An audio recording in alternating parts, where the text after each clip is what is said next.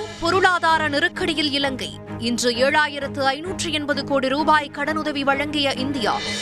சென்னையில் மழைநீர் வடிகால் கால்வாய் சீரமைப்பு பணி விறுவிறுப்பு.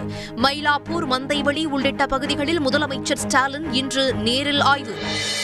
நெல்லையில் என்கவுண்டர் செய்யப்பட்ட நீராவி முருகனின் உடலை நீதித்துறை நடுவர் இன்று நேரில் ஆய்வு.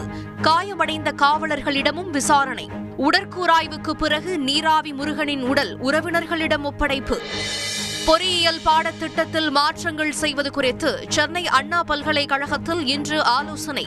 மாணவர்களுக்கு படிப்பறிவு பட்டறிவு பகுத்தறிவு ஆகிய மூன்றும் அவசியம் என அமைச்சர் பொன்முடி பேச்சு. உலக அளவிலேயே மிகச் சிறந்த பாடத்திட்டமாக உருவாக்குவதற்காகத்தான் இந்த வருஷம் நான்கு ஆண்டுகால இளநிலை படிப்பை முடித்து நேரடியாக பிஎச்டி படிப்பில் சேரலாம்.